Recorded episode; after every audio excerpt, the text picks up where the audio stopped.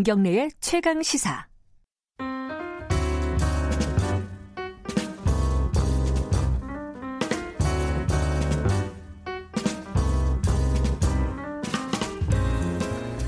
네, 더 나은 미래를 위해서 오늘의 정책을 고민하는 시간입니다. 김기식의 정책 이야기 식스센스 김기식 더 미래 연구소 정책위원장 함께하십니다. 안녕하세요. 예, 안녕하세요.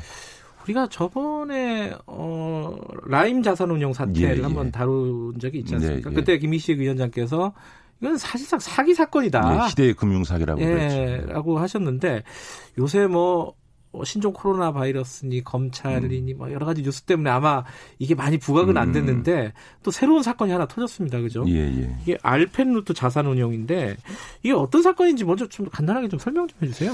예, 여기도 이제 똑같이 자산 운용사인데요. 예. 여기가 최근에 이제 어, 라임 자산운용처럼 환매 아, 중단 연기를 음. 결정을 했습니다. 그 소비자가 찾으려고 그랬는데 아, 못 찾는다 돈을 이거죠? 없다 이렇게 예. 된 건데 근데 이제 이거는 라임하고는 좀 다르게 어, 아직 자산 운영상에 어떤 문제가 있는지는 확인된 게 없고요. 음. 어, 오히려 어, 이그 알펜루트의 TRS 거래를 통해서 대출해 줬던 증권사들이 이 대출금을 회수해 가면서 일시적으로 환매 요청이 들어왔으면 돈이 있어야 네. 그 환매 요청에 따른 돈을 지급할 거 아닙니까? 그 네. 돈의 네. 유동성의 위기가 오면서 어 사실 이 환매 중단을 하게 됐으니까 결국은 증권사의 이 TRS 대출 회수가 예. 이 환매 중단을 만들어낸 측면이 있는 거죠. TRS가 뭐예요?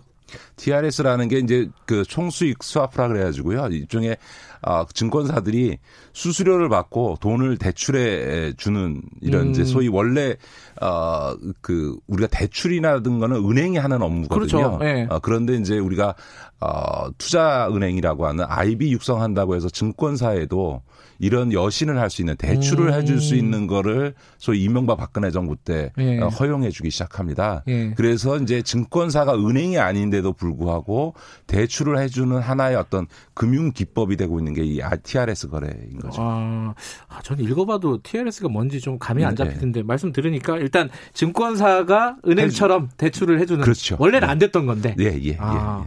예. TRS 대출을 증권사가 해줬다가 먼저 회수해 갔다는 거죠? 그렇죠. 회수를 어. 지금 해가고 있다가 네. 지금 이제 그 금, 금감원에서 이 펀드를 판매했던 증권사가 네. 지들이 먼저 이걸 회수해 가서 고객이 자기들이 팔았던 펀드를 사갔던 고객이 환매를 요청하는데 그걸 못 주게 되는 사태를 만드는 거는 문제가 있으니 TRS 회수를 자제해라라고 금감원에서 강하게 요구를 해서 지금은 그게 중단된 것으로 제가 알고 있습니다. 아, 그래요? 네, 네.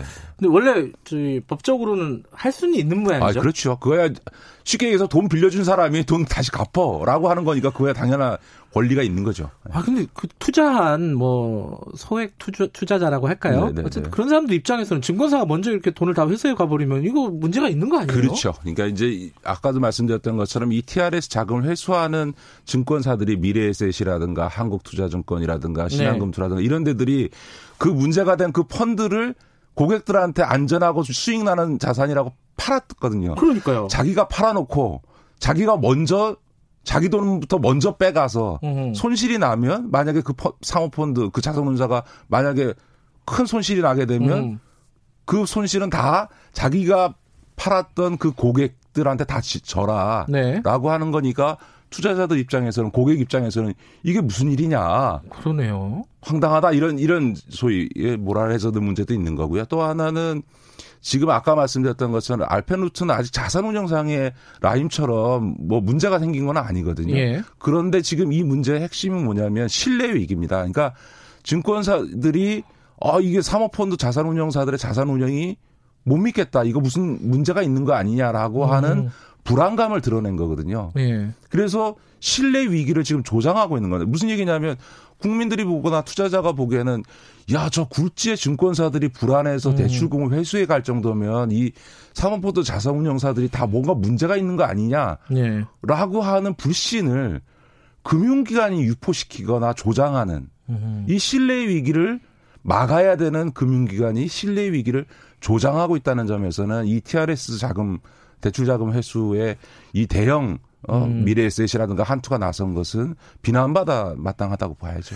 근데 이제 그 소비자 그 하고 이 금융 그 뭐야 증권사는 정보 격차도 크잖아요. 그럼요. 그쪽에서 정보를 미리 알고 미리 회사에 가버리면 이건 진짜 큰 문제인데. 그렇죠. 그래서 이제 금투 상품을 팔 때는 전에도 말씀드렸습니다만 적합성, 적절성 또 네.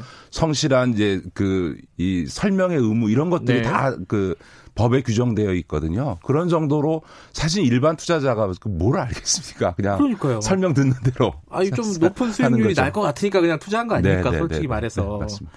그런데 그 금감원에서 이거 자제해라 뭐 여기까지는 좋은데 네, 예. 그것만으로는 좀 안 되는 거 아니에요? 뭔가 규제가 있어야 되는 거 아닙니까? 이 관련해서는? 예. 그런데 이제 지금 그 위기는 이제 사모펀드 시장 전체의 공멸의 위기로 갈 수 있다는 점에서 심각한 문제입니다. 어. 왜냐하면 앞서 말씀드렸던 것처럼 대한민국 굴지의 금융투자 회사들이 사모펀드 자산운용사의 자산운용을 믿을 수 없다고 자기들이 먼저 네. 시장에 신호를 보냈기 때문에 이렇게 되면 전체 금융시장은 문제가 없겠습니다만 적어도 사모펀드 자산운용 시장에 있어서는 음. 상당히 심각한 위기가 나타나서 시, 실제 시장이 공멸하는 상황으로까지도 네. 갈수 있는 거죠. 그런 점에 있어서는 어 지금 정부가 이, 이 금융이라고 하는 거는 신뢰 위기가 굉장히 중요합니다. 예를 들어서 금융의 위기 때 나타나는 뱅크런이라든가 네. 투매, 그러니까 그냥 주식이나 이런 건막 팔겠다고 막 집어 던지는 이런 이제 음. 투매 현상이라든가 대규모 환매 사태라든가 이런 것들이 오는 거는 실물의 위기도 있지만 사실은 불안감에서 오는 신뢰 위기가 금융의 위기에 있어서 굉장히 결정적이거든요. 그런 점에 있어서는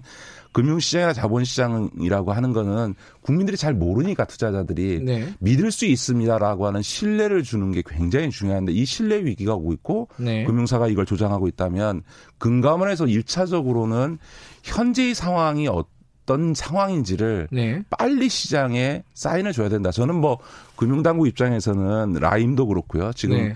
정확히 실사에서 정확한 실상을 밝혀야 된다라고 해, 서 굉장히 신중하게 대처하는 건 제가 이해는 합니다만 네. 지금은 이미 신뢰 위기가 확산되기 시작했기 때문에 그런 신중함보다는 신속하게 현재까지 파악된 상황을 소위 사모펀드 잔사 운영사들의 네. 현재 상태가 어떤지 음 어느 정도 손실이 예상되는지 음 실수 손실이 확정된 부분은 어느 정도 손실이 났다든지 네. 이런 상황들을 그런 또, 또 멀쩡한 데는 괜찮은 데는 괜찮다고 예. 해주고 이런 부분들을 신속히 음. 해줘야만 이 위기가 확산되는 건 막아준다. 그래서 단기 조치상으로는 그런 조치를 그 금융당국이 해줘야 될 것 같고요. 네. 근데 TRS가 원래 이제 금, 어, 그 증권사가 대출이 안 되다가 대출을 풀어줬다는 거잖아요. 네네네. 네, 네. 근데 그거 하면서 그러면 문제가 생기면 나중에 이제 그, 어, 금융당국이 나설 수는 있지만은 음. 문제가 생기기 전에도 이렇게 감독을 할 수 있는 그런 장치들은 있나요? 아니 이제 TRS 거래 자체를 최근에 뭐 저도 며칠 전에 기자들로부터 전화 보고 했는데 TRS 거래 자체는 하나의 금융 기법이기 때문에 음. 저는 뭐 그 자체를 문제 삼을 수는 없다고 생각을 합니다. 그리고 네. 우리나라 증권사들도 투자은행으로서 IB로서 성장 발전시키는 것도 금융산업 발전의 관점에서는 필요한 부분이 있지요. 다만 네. 이제 지금 문제가 되는 거는 TRS 그 자체보다는 이제 사모펀드 자산 운영 문제인데요. 네. 원래 이 사모펀드와 관련해서는 박근혜 정부 때 그 규제를 대폭 완화해 줬습니다. 그리고 네. 그럴 수 있었던 취지는 뭐냐면 공무와는 달리 사모펀드는 그 당시만 네. 5억 이상을 투자해야만 투자를 할 수 있을 정도로 네. 그 진입 장벽이 굉장히 그러니까 투자 그 자격 자체가 굉장히 높게 설정돼 있어서 이른바 좀 속된 말로 얘기하면 선수들끼리 네네. 네. 어 게임을 해라.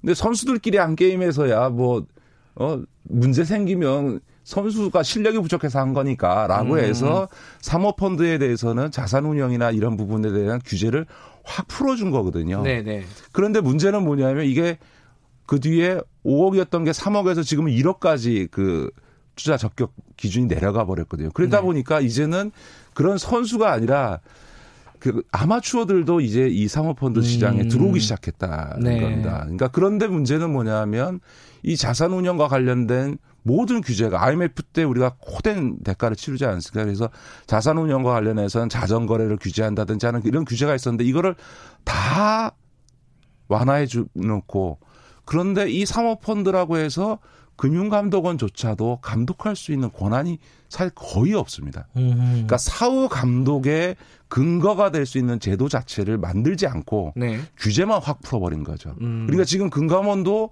사실은 문제가의 징후를 발견하고도 그 자산 운영의 실태라든가 투자자의 상황이라든가 이런 것들을 파악하고 조치할 수 있는 사실 법률적 권한이 별로 음. 없습니다. 음흠. 이런 소위 규제 완화로 인해서 감독의 공백이 발생하는 상황이 예. 만들어진 건데 이거를 금융위를 비롯한 금융당국이 사전에 조치를 못하는 게 또 제도적으로는 허점이고 어, 문제가 있다고 봐야 되겠죠. 이건 좀 개선을 할 필요가 있겠네요. 그렇습니다. 어, 이제 네. 우리가 이 사태를 수습하는 데서 아까 얘기했듯이 객관적인 상황 조치를 하고요. 예. 그 다음 단계는 이 자체로 놓고 보면 사기에 의한 피해에 대해서는 당연히 투자자 배상해야 되고, 네. 그 다음에 이, 이 과정에서 어, 책임이 있는 금융기관이라든가 관계자들에 대해서 형사적이든 민사적이든 또 행정적인 제재든 같은 어떤 책임 추궁 조치도 어, 해야 되겠습니다만 이, 이번 사태 교훈으로는 근본적인 제도 개혁이 필요한 부분도 생겼다. 다시 음. 말해서 사모펀드의 규제를 완화한다면 했다면 이제는 사후 감독을 할 수 있는 금감원이 확실한 제도적 장치를 만들고 두 번째로는 이런 자산 운영상의 문제가 발생했을 때 네. 강력한 사후 제재를 할 수 있도록 하는 방법도 고려할 수 있고요. 또 하나는 이게 라임에서도 나타난 것처럼 TRS 거래를 통해서 대출을 해줘 놓고 나중에 금융사가 자기 것만 먼저 찾아가고 고객이 펀드를 판매한 네. 금융사가 고객의 손실은 전적으로 고객 보고 손, 피해를 입어라라고 하는 이 구조를 막으려면 적어도 TRS 자체는 허용하더라도 어, 사모 펀드와 관련해서는 자기가 판매한 펀드에 TRS 거래를 했을 때는 그 TRS 대출금 회수를 하는 데 있어서 중간에 자기가 먼저 이렇게 빼가는 일을 못 하도록 한다든지 음. 하는 이런 부분적으로 제한하는 방안도 검토해 볼 수는 필요는 있겠다. 음. 이런 생각은 좀 단기적인 대책도 필요하고 장기적으로는 제도적인 보완 제도적 보완이 네. 반드시 필요한 사안이다. 예. 그래서 저는 그런 점에서 국회 차원에서 청문회 네. 등을 통해서 빨리 이 부분에 대한 제도적 보완 장치까지 함께 논의해야 된다고 생각합니다. 알겠습니다. 그 다른 얘기도 하나 조금 여쭤볼게요. 네.